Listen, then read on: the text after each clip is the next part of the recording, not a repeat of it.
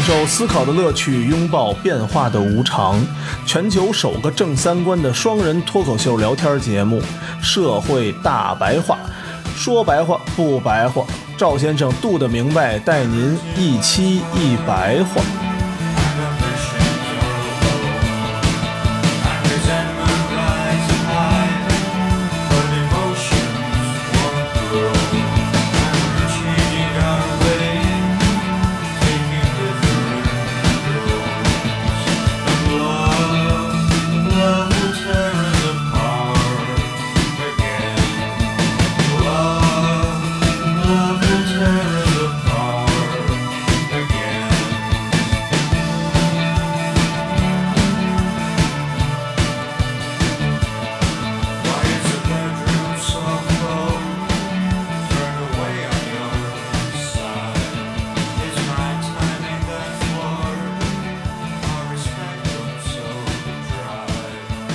大家好，欢迎收听《社会大白话》，我是赵先生，对面的杜的明白。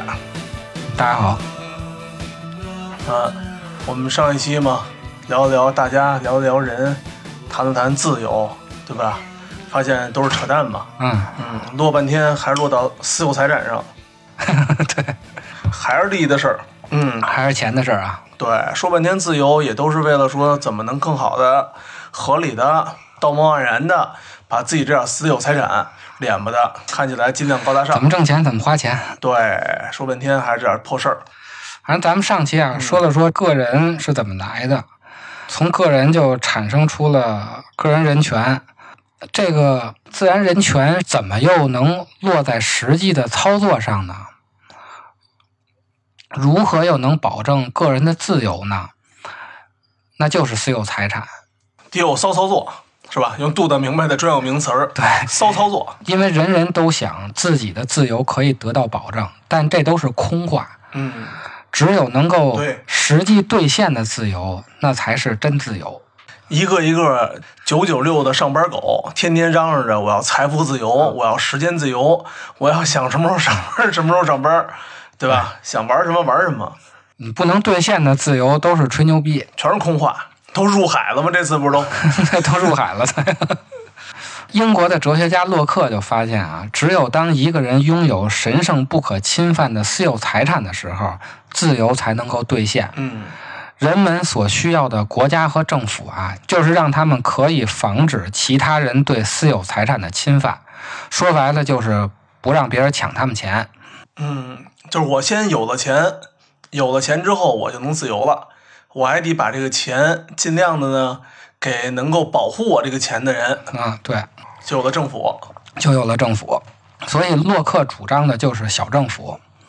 你只要能保证我的私有财产是神圣不可侵犯的就可以了，其他的你都不用管。嗯像霍布斯主张的是专制政府，因为他是为了解决自然状态下每个人对每个人都是敌人的这个问题，所以弄一个专制政府，就是你们互相也别都掐了，我都给你们管起来。但是洛克这个私有财产啊，也有一个问题，就是他定义财产到底是不是你的，能不能侵犯的标准是劳动。嗯咱打个比方，比如这块有一石头，我给它雕成了一个雕塑，那这就是我的私有财产了，就神圣不可侵犯了。但是这有一个问题，就是劳动之前的资源是共有的，它实际上是为帝国主义的殖民和掠夺提供了一个理论支持。这儿有一石头，你给它雕成一个雕塑，说这是你的私有财产没问题。那我们家那有一块地，上我们家那块地种了一堆甘蔗，然后你说那地和甘蔗都是你的，这个就说不通了。所以只要劳动了就是私有财产，其实是说不通的。不过，私有财产的概念确实是为人成为个人创造了一个可以实际落地的条件。没有私有财产，人就不可能和集体划清界限，因为人都是要吃饭的嘛。你都饿着肚子的时候，就得依附于集体。总的来说呢，现代社会的人就是以个人利益、个人观念、个人权利作为最高价值标准去展开生活的。而且呢，他不承认有什么高于个人的价值。现代性的生活就是个人主义的生活。如何能体现这个个人权利呢？那就是个人的自由。因为如果不体现自由的话呀，权利就没有什么意义。可是不落实为权利的话，自由它又是空话，而且它受不到保护。所以呢，权利呢是自由的实际体现。也就是说，我们吹牛逼的时候，可以把自由说的很大，可以无限大，但是实际生活上是有界限的。实际上可以兑现的自由，并没有理论上吹牛逼的时候那样多那样大。这样一来呢，就产生了一个新的问题：什么样的权利，哪些权利才能实现自由？自由总是个人的一厢情愿。而权利是需要他人同意的，权利不能超越人际关系而被确定。如果全世界就你老哥一个的时候，你再声称自己有这个权利那个权利没有用，说给谁听呢？嗯，必须得都凑在一块儿，然后呢，有了对比，有了反差，你得在社会中生活，你才能说你有自由，你有权利。理论上，人是有自然权利的，但是如果社会不同意，这种权利就无法落地生效。自然法只能证明人有自然的自由，它却无法证明人有自然的权利。把权利也说成是自然的，是不符合实际情况的。自然并没有提供任何证据以确定哪些权利是自然合法的。现在出现的各种权利和权利之间扯皮撕逼的问题啊，就是人们把各种各样的权利都说成自然合法的，而实际上只有自由是自然合法的，嗯，权利都是约定合法的。吹牛逼的时候，所有东西都可以说是合法的，但是你真正落地实现你这些自由的时候，是需要别人同意的，也就是都得商量着来。对，所以自由落到。权利的时候，那就是约定合法的一件事情。私有财产虽然把自由落到了实处，但是私有财产的来源的正当性却是值得怀疑的。因为一个合法的契约必须得到参与者的普遍同意。上人家家门口种甘蔗的问题，他就没有获得普遍的同意，这种权利和自由就是不成立的。种甘蔗这个事儿啊就不是权利，它是就是特权。就是我强行去你们家种的，没有得到普遍同意的权利都是特权。那什么样的财产才是私有财产的合法标准呢？到现在也不知道怎么解决，反正现在就这样了。嗯，也没有人能提出一个更好的解决办法。这个坑谁先占了，那就是谁的。其实现在就是这样。对，疯狂的占坑嘛。啊。出现这个问题的原因呢，就是权力为本的现代社会颠覆了美德为本的传统社会导致了一个社会问题。为什么说传统社会是美德为本的社会呢？因为传统是长期固定的社会格式和生活方式。虽然传统规定的生活未必是一个好的生活，但它终究是稳定的。它是尽量减少和降低生活中不可预测的因素和破坏性的风险，并且呢，共同体的原则同时成为每个人的准则。典型的就是“不孝有三，无后为大”。共同体的原则就是要繁殖下去嘛，所以你每个人的准则就是你得生孩子。这时候，任何的善与恶、应该与不应该，都是由社会定义的。善恶好坏的标准不是由每个个人决定的，可是呢，公共善恶优先于个人的自由，正是我们进入现代化以后首先要批判的。按咱们话说，都是糟粕，都是封建压迫。嗯，因为确实在传统社会啊，公共的善恶很难维护每个人的稳定生活，并且呢。非常有可能被权力所利用，这个权力是 power 啊。之前咱们说的权力全是 rights，各种 power 机构很容易以公共利益之名去侵害个人安全和利益。这个就是黄宗羲在《名医代访录》里所说的“以我之大私为天下之大公”。于是人们才特别想从这种个人的压迫中解放出来。虽然现代人越来越自由啊，但同时现代社会相较于传统社会，它的稳定性、权威性和可信度也在不断的下降。尽管现代法治和规范化程序保证了社会秩序，但现代社会总的来说还是一个不可测的社会。这个我们之前也介绍过，现代社会被定义为风险社会。嗯，权力为本代替美德为本后啊，自由就压倒了权威，生活就失去了标准，自由就失去了方向。行，所以你愿意在天上飞，你就在天上飞；愿意在海里游，你就在海里游。嗯前现代的人在利益上啊，虽然存在冲突，但是价值观上是统一的。前现代的人是用战争去解决利益冲突，会以辩论去解决思想之争，但是他绝不会想要解放自己，因为那个时候个人还不存在，没有个人的概念，也就没有要解放自己的想法。但是出现个人以后就不一样了，个人需要各种权利来保护，权利使个人有了自治权，权利就成了个人的政治边界，他划定了个人的主权范围，个人想怎么样就怎么样，无论有多么愚蠢和多么可耻。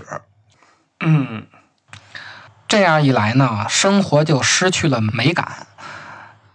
但是啊，权力为本以后啊，虽然生活变得是很失败了，政治却胜利了。好管了呀。啊，就是好管了。如果在生活上是以个人为本的话，那在政治上就必须是以权力为本的。因为对于权力机构来说呀，个人的力量太弱了，只能用 rights 去抵抗 power。但是实际上，真正能抵抗 power 的只有另一个 power，权力只是嘴炮，它没有任何力量。还得上手。对，还得上手，其实就是枪杆子里面出政权。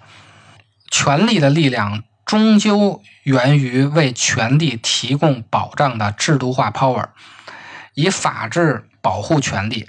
这个好处就是在前现代社会啊，是 power 和 power 的直接对抗，那其实就是战争，就要流血。现在呢，它是在两个 power 之间加入了一个 rights，这样很大程度上就避免了野蛮的冲突。但是，权力为本的现代社会啊，不单单代替了美德的传统，它还有一个问题，就是它颠覆了义务为本的传统。美德是前现代人们生活的理想原则，义务是前现代社会实际生活的原则。前现代啊也有权利，但是它不是自然权利，不是天生的权利，它是由义务保证的。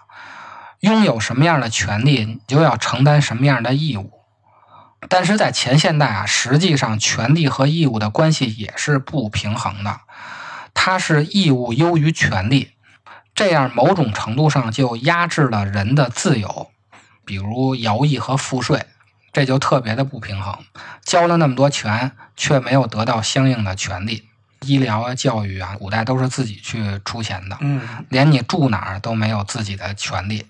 比如那个明末清初的湖广填四川，那四川被张献忠屠的几乎一个人没有了，然后强制让人家搬家搬到四川去，是吧？所以四川跟湖南现在一起总说嘛，半个老乡嘛。嗯，半个老乡就是湖广填四川来的。嗯这个就是义务大于了权利，而现代社会呢是权利优于义务的，它也是一种非对称状态。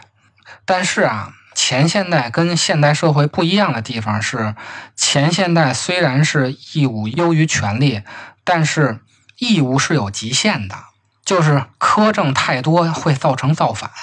嗯，你压迫压迫的我再狠了，那我就起来闹革命就可以了。对，但是当权利优于义务的时候，权利它是没有上限的，权利再多，人们都不嫌多那可不是吗？欧洲那帮人不就是就这么一个典型吗？啊。对，这个发展到极端就是白左啊，各种义务都不负。对，各种义务都不负，人们只会积极的去反抗义务，却不会拒绝任何权利。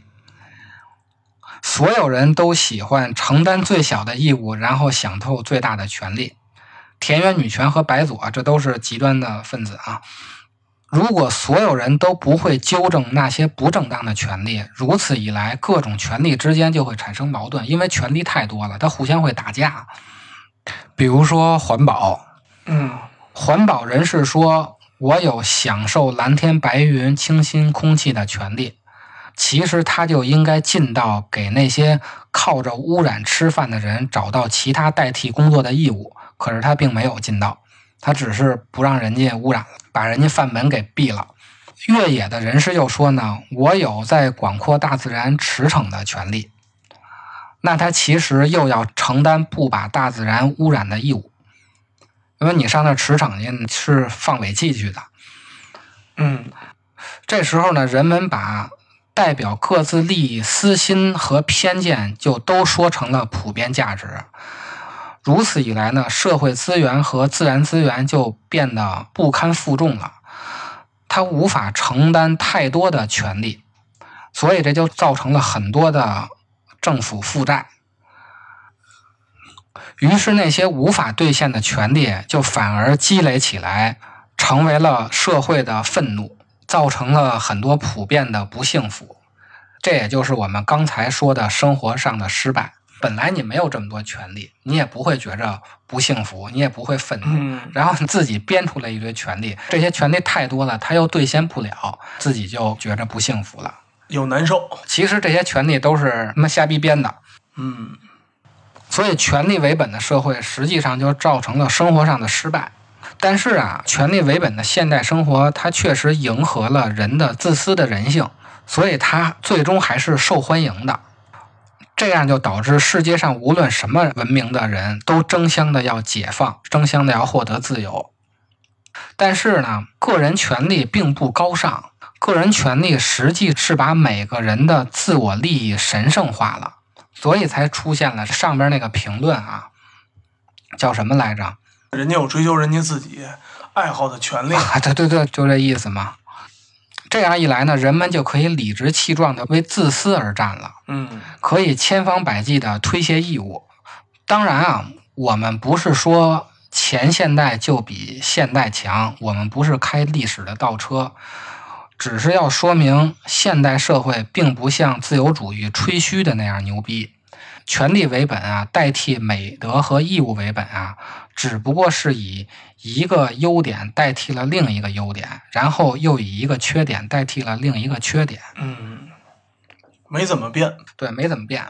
它的优点呢，或者说它的诱惑呢，就是它预设了一个社会普遍的政治局面，人人都是自私的，这是一个前提。后面的政治都是在这个前提下去想办法解决的。这样一来呢，在想办法的时候，就是按照最坏的情况去设想的。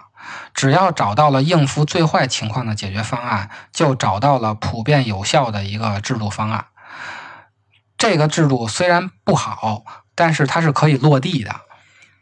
权力为本的缺点是，美德和义务就变成次要的了，这就导致了价值危机，价值判断变得模糊不定了。这就相当于我知道怎么做，但是我不知道该做什么。也就是我们之前提到过的啊，能不能代替了该不该？人们同意人必须拥有什么什么权利，可是哪些权利该有？权利和权利之间的优先级是什么？解决这些问题都需要一个统一的、大家都可以认可的价值标准。可是呢，权力为本的政治恰恰是摧毁了价值标准。现代社会就是用权力取代了价值，这样就没有一个价值标准了。这个典型的就是堕胎，一拨人觉得生命权最重要，嗯每个人是死是活应该由他自己来判断，所以你不能堕胎。一拨人又觉得呢，嗯孩子在我肚子里，我想堕就堕，你不让我堕呢，就是对女性的封建压迫，嗯就是侵犯我的人权。每一边都有自己的理论，听着都挺有道理的。吵了大几十年了，啊，权利虽然保证了自由啊，但是它又是特殊利益和特权的一个借口。这样看呢，如果一种权利没有相应的义务，它其实就是特权。嗯，假如一种义务没有相应的权利呢？那就是剥削嘛。对，我们现在缺乏的呀，就是证明各种权利的正当性。也就是说，对应这个权利的义务是什么？我们常说的啊，每个人都有尊重别人什么什么权利的义务。嗯，其实这句话是有问题的。尊重他人的权利的义务是权利和权利之间的义务，它只能证明相互尊重某种权利的正当性，但是它没有证明这个权利本身的正当性。咱们就拿翼装飞行来举例啊，他有在天空翱翔的权利，别人就也应该有在天空翱翔的权利，这是自动成立的。这是能说得通的，但是每个人都有在天空翱翔的权利，本身这件事它是不能成立的，因为它没有正当性。嗯，死亡率百分之三十，也没有创造什么价值，所以每个人想要的权利很有可能是愚蠢的妄想。也就是说，想要证明权利的正当性，必须是要付出的。比如说汶川地震时期。咱们人民子弟兵空降在一个受灾县，为灾区人民送粮食。因为那块震的以后啊，车不通了，只能是跳伞下去。这时候他们是有在天空翱翔的权利的，因为他有对称的义务，这个才是公正的。嗯，他下去以后是救人的。咱们初中的时候学政治不就说吗？权利和义务是统一的。对，小时候政治课都学过啊。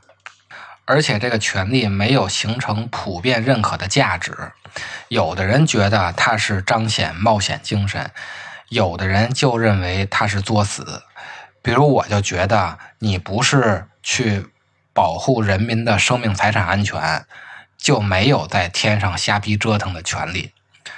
所以，只有当全世界的人都认为冒险精神是对的，那所有人。都可以在天上乱扑腾的权利才可以成立。权利之间互相尊重的义务啊，它只是一种消极的义务，就是不做什么的义务，就是你在天上飞，我也不管你。但是它不能证明任何一种权利本身的正当性，因为不做什么根本就不是一种付出。嗯，如果。用不付出什么推导出权利的正当性，就会造成人们总是把各种错误的欲望说成权利。现代人就是只关注如何保护权利，却忽视了如何证明权利。想要证明权利的正当性，就需要做什么？而要判断这种善恶是非，就必须引入价值标准，比如。现在你就无法证明普通人有没有在天空翱翔的权利。这个东西在前现代，我们可以引入身体发肤受之父母的标准来否定在天上飞权利的正当性。对你不能作死。对，但是现代社会就不一样了。我们同时还可以引入鼓励冒险精神、实现自我价值，或者说。娱乐消费可以创造更多的财富等等的价值标准，来证明这个权利的正当性。后浪吗？啊，就后浪。那整个社会它就没有一个统一的价值标准，它都是不一样的。你证明它是正当性，我还能证明它不正当。这就又看谁是吧？腰杆子硬了。对。当然，前现代和现代到底哪个好啊？未来。有没有两者兼得的社会行当，咱们就不得而知了，随他去了。咱们只说一说现代社会的问题。权力的深层表现啊，就是自由。理论上的自由是非常纯粹的，它是不受任何因果关系、不受任何欲望支配的。但是这都是吹牛逼时候说的，实际上能落地的自由就是政治上的自由。人们想要争取的，其实也是政治上的自由。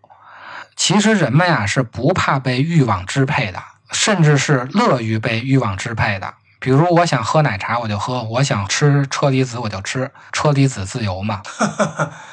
对，这都有 IP，你说说。这都有标签的。而且这人呀，更不会跟老鹰比谁在天上飞得更自由，嗯，因为自然世界它只会限制人，它不会奴役人。嗯，被自然界限制，它就是限制；被他人限制，它就变成奴役了。嗯，我想干什么都是别人说了算，都是集体说了算，这才是现代人耿耿于怀，所以要批判的。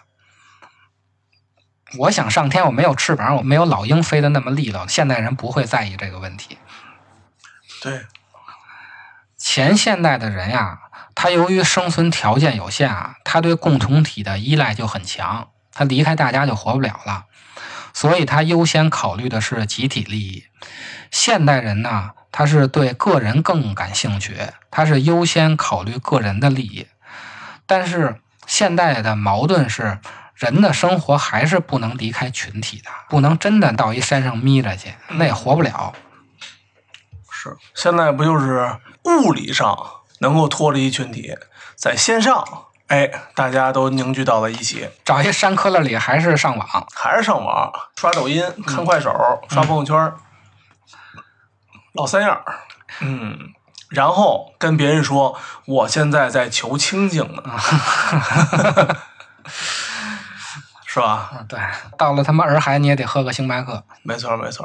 现代人呀，他一方面追求免于他人支配的个人自由，一方面又想着支配他人而充分放大自己的个人自由。这样一来呢，自由就变成了 power。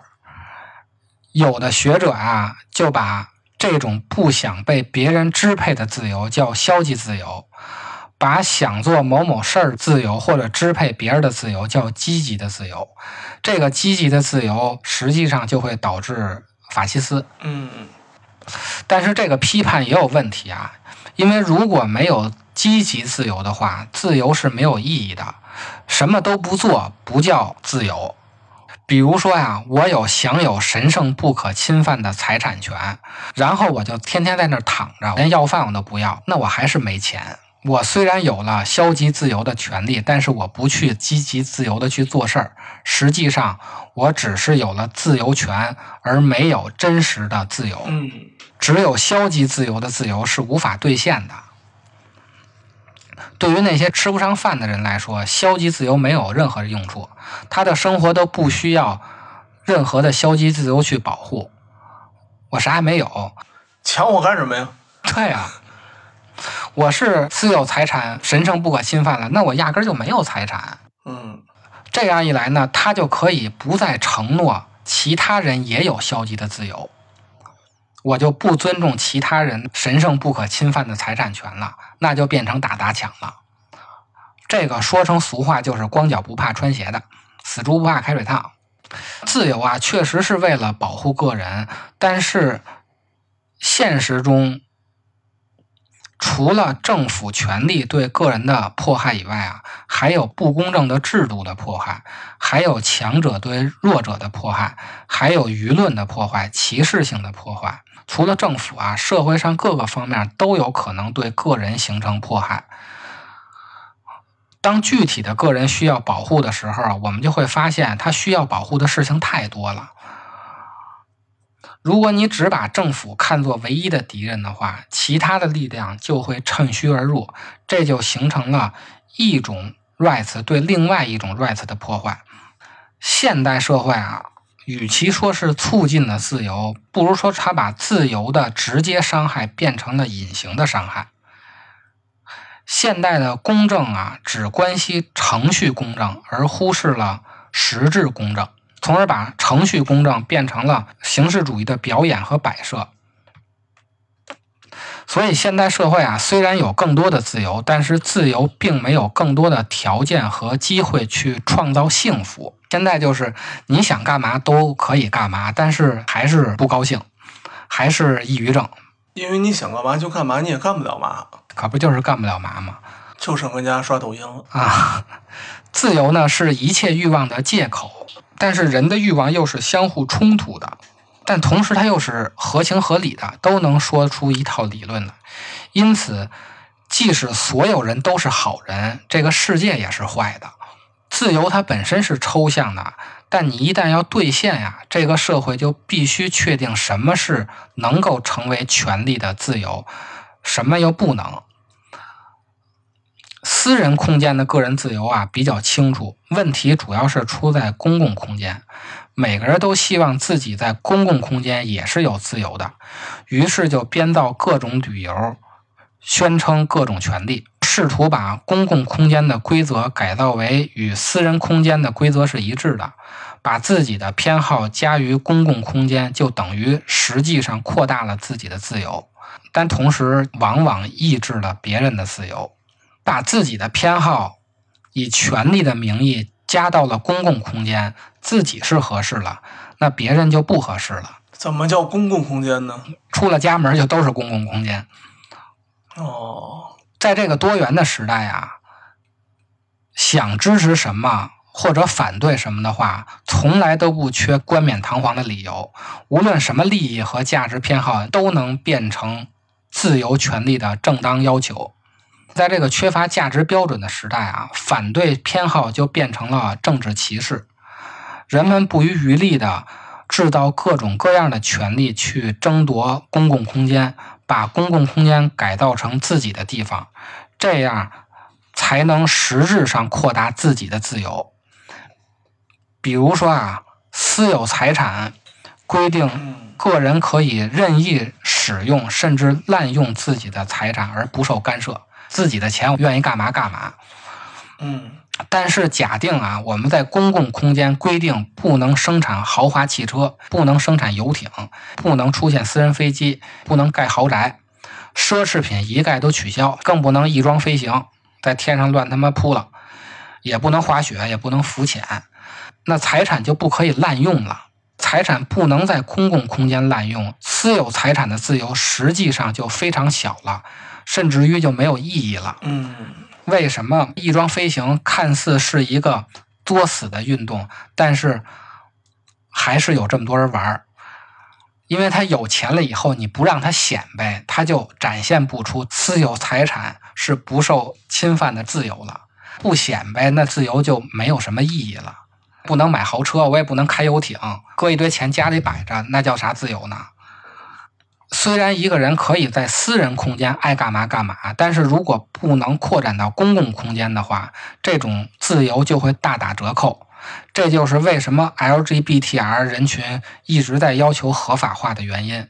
其实自己家里爱跟谁打炮跟谁打炮，没人管。但是不能跟外面说去了。对啊，我们不能公开讨论了。尤其你再能结个婚，穿个婚纱，你是不是就觉着更自由了？那必须的，那肯定开心死了。但是人们以利益为名，在公共空间扩大自己的实际领地啊，这就造成了利益的膨胀和过度的增加。政治虽然是正确了，但是它会导致社会的不正确。世界呀，也无法为这么多的权利提供自然资源，社会也无法为这么多的权利提供经济资源。法律呢，也很难协调这么多权利之间的平衡。你知道六月份是什么月吗？六月份不高考月吗？六月份是美国的同性恋骄傲月。我操，还有多早？骄傲月可还行？骄傲月，苹果还出了骄傲月的东西，很多美国的各个品牌吧都有骄傲月的产品。苹果应该是出了一个彩虹苹果手机的那个袋子。哦，要不然他们底下评论管那个叫鸡袋呢？哦，是吗？是这么说的，是吧？我还说他妈这评论真他妈牛逼！我操，鸡蛋对。过去啊，人们因为利益而冲突，现在是以权力的名义而斗争，但是背后它还是利益。整个这个世界呀，问题到了现在从来没有变过，只是变了说法。虽然权力为本的现代社会啊，出现了诸多问题，但是实际上。在不允许你选择身份的情况下，大多数人还是会选择现代生活，而不会选择前现代生活的。因为你大概率就是一个农民，种地的，要么就是农奴。嗯，不选择身份，谁也保证不了自己到时候就当皇上。那是必须的。既然人权是每个人都希望想要的，那它理所当然就是一个普遍的。一种价值拒绝成为普世主义的话，那也没有什么资格去解决世界问题。现在的问题啊，只是说明西方的这种人权观念并不是一个好的观念，而且无论是儒家文明还是伊斯兰文明，也都不承认它。也就是说呢，现在的世界上实际上还没有出现一个真正的普遍承认的人权概念。美国说的普世主义是他们自己觉着普世，它并没有真正的普世。如果真的普世的话，在这个全球化的现在啊，人们需要普遍的交往，又需要普遍的合作，因此就必须出现一个能够获得普遍。认可而且能够解决共同问题的普遍价值体系。嗯，现在看呢，西方的人权观念是没戏了，它在哲学上是有缺陷的。就捡了一个好使的先使了。对，这种有缺陷的人权概念啊，就导致了我们看到的现在的诸多问题。现代化带来的所有问题，都是因为西方的这个人权概念在哲学上是有缺陷的。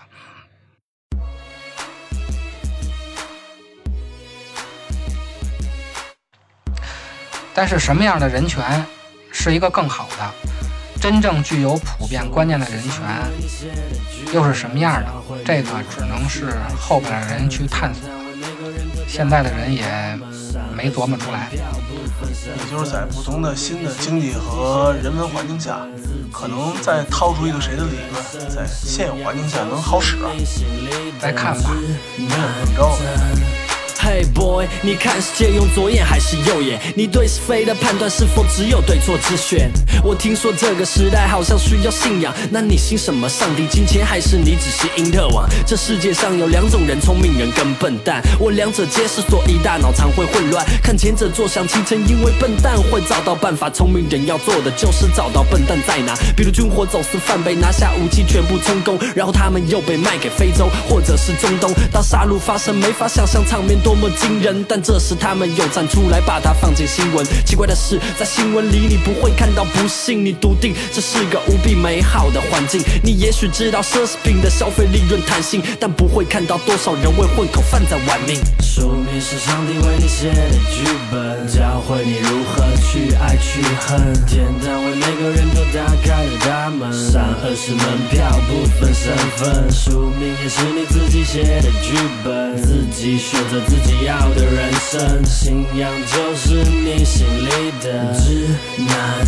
针。如果女娲没有造人牛顿，没发现苹果；如果那些大规模战争还没有停火，那是否这世界也就不会再有困惑？看那些经历遭遇的人要如何振作？当你在恼火没有买到复刻的新鞋，但有人出生就被没收视力还有听觉。当你在西式餐厅挑剔螃蟹的个子，世界的另一个角落里有孩子正被饿死。我没有夸张，只是把现实扒的精光，让你看他的赤裸，看我们也活在冰箱，一面是冷酷，一面是温暖。的欺骗，不断试探他的底线，何时会达到极限？说 God bless you 会带你度过每个难关，要奋力保持往前，哪怕会脚步蹒跚。你生活寒酸，像靠着破船上的栏杆，希望是指南针，信仰是洋气的船帆。宿命是上帝为你写的剧本，教会你如何去爱去恨。天堂为每个人都打开了大门，善恶是门票，不分身份。宿命也是你自己写的剧本，自己选择。自己要的人生，信仰就是你心里